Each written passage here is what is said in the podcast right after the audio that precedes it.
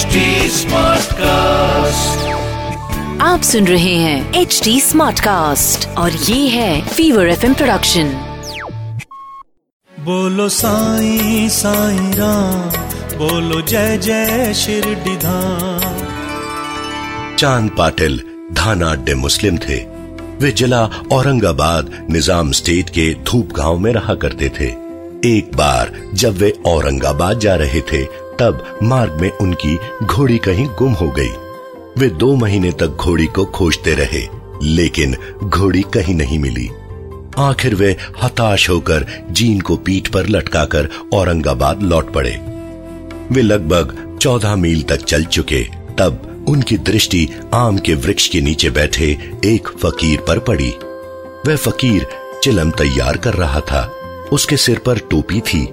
शरीर पर कफनी और पास ही एक सटका रखा था।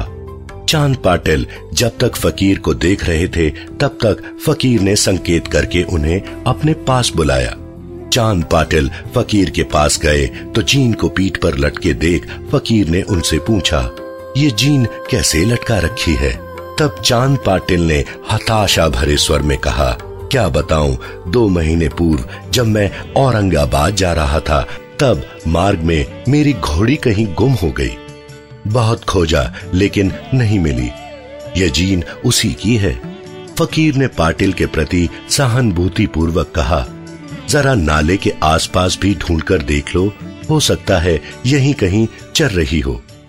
चाँद पाटिल ने नाले के आसपास देखा तो एक स्थान पर अपनी घोड़ी को चरते देख उन्हें घोर आश्चर्य हुआ। उन्होंने अनुमान लगाया कि यह कोई सामान्य फकीर नहीं, कोई पहुँचा हुआ फकीर है। घोड़ी को साथ लेकर जब पाटिल फकीर के पास पहुँचे, तब तक फकीर ने चिलम भरकर तैयार कर ली थी। चिलम तो तैयार थी, लेकिन चिलम सुलगाने के लिए अग्नि व चिलम पर लपेटने के लिए, साफी को गीला करने के लिए जल की आवश्यकता थी। ये दोनों ही चीज़ें पाटिल को वहाँ नज़र नहीं आई। तभी पाटिल ने देखा कि फकीर ने चिमटा ज़मीन में घुसेड़ा और ऊपर खींचा तो चिमटे में अंगारा था, जो धधक रहा था। फकीर ने वह अंगारा चिलम पर रखा। फिर सटके से ज़मीन पर जोरदार प्रहार किया तो उस स्थान से जल का फव्वारा फूट पड़ा। फकीर ने साफी को गीला करके चिलम पर लपेट लिया। इस तरह फकीर ने पहले स्वयं चिलम पी और फिर पाटिल की ओर बढ़ा दी। ये सब चमत्कार देख चाँद पाटिल को बड़ा आश्चर्य हुआ। फकीर के चमत्कारों से प्रभावित होकर पाटिल ने अगले दिन फकीर से अपने साथ घर चलने का आग्रह किया। फकीर ने चाँद पाटिल के आग्रह को ठुकराया नहीं, बल्कि वह पाटिल के साथ उनके घर गया और कुछ समय तक वहाँ रहा भी। पाटिल के घर उनके साले के लड़के का विवाह होने वाला था। बारात शिरडी जाने वाली थी। इसलिए चाँद पाटिल शिरडी जाने का बंदोबस्त करने लगे। वह फकीर भी बारात में गया। विवाह संपन्न हो गया और बारात सकुशल धूप गाँव आ गई। लेकिन वह फकीर शिरडी में ही रुक गया और फिर जीवन भर वहीं रहा।